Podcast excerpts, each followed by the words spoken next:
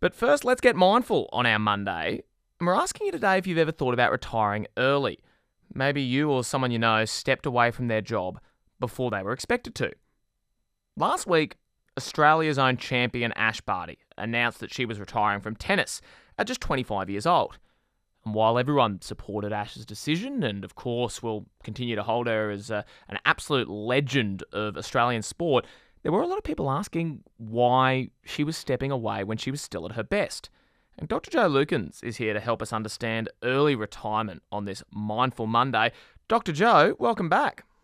Good morning, Henry. Happy Monday. Thank you very much. Now, I've we're talking about people retiring at 25 when they're still at their best. I may be 25, but I can't retire because I don't think anyone would argue I'm at my best. Uh, hopefully, you're not announcing any retirements from Mindful Monday on the show today, Dr. Jo. No, no retirement for me today. Okay, good. Good to hear. Well, we'll push on then. Let, us talk about when the right time is to pull that ripcord, especially for athletes. Is it when you are on top?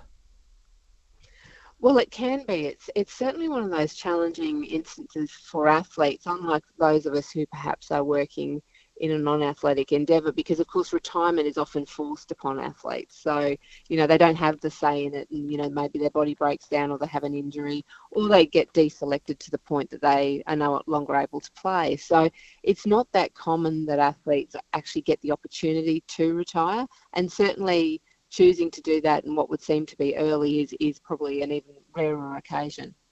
Ash Barty in her retirement video said, I want to focus on Ash the person, not Ash the tennis player. She's touched on something interesting there, not just for sports people, but all of us, in that so much of our identity is connected with what we do for work. What role does identity play when we consider retiring? Well, we know that identity forms over time, and, you're right, Henry. We spend so much of our lives invested in our work, so it really raises the question: when we cease doing that, who are we? And so it's really important, obviously, for all of us to have other things that we can lean into, and we have a clear sense of who we are. And where where we sometimes are challenged is when our work defines us. So, you know, Ash's observation about knowing yourself as Ash the person versus the tennis player is a very wise one. And, and we can't know what that retirement experience is going to be like necessarily, but if we're aware that we define ourselves in lots of different ways and, and looking at how we can develop that further and find new pursuits and new things that interest us, um, all of that assists us at times of retirement. Is it dangerous from a psychological perspective to tie our sense of worth and identity so closely to what we do for work? Because as you said, for athletes, it could be injury or illness, or I mean, for anyone in any job, there's a range of factors that could prevent us from working at any time around the corner. Should we be making efforts in our own mind to do what Ash has said she wants to do and focus on ourselves as a person, not a worker? Yeah, it's it's certainly helpful for us when we um, don't tie everything about us in, into the work that we do. And and I say that knowing how challenging that is because you know we do put a lot of our time into that. We we celebrate our successes. We feel our, our disappointments. So it's it's very easy for our identity and our self worth to become tangled up with our work. So recognizing our other qualities and the things that we do is really important for our overall well-being and psychological health.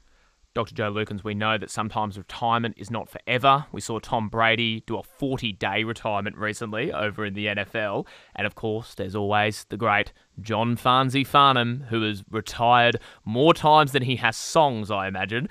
what is it that might force someone to change their mind? Well, I, I think we can understand that when it happens, can't we? Because often the, the decision to retire, we can imagine what that's going to be like, mm. but we don't know it until we get there. So it's a little bit of unknown territory. And, and we often do do that. Whenever we think ahead, we often look forward with, you know, green pastures, if that's the right term to use. But we, we tend to um, anticipate what's going to be great about it because what we tend to do is focus on you know part of our daily drudge that we don't want to do anymore. So it's not surprising that when we people get to that point of retirement and and and there's a whole thing in sport which is refer, referred to as post achievement depression which is when athletes have achieved at the heights and then they finish and then they kind of have this empty hollow there. So there's there's a whole range of different things for people to consider. So it's not surprising when we, when we see the great comeback.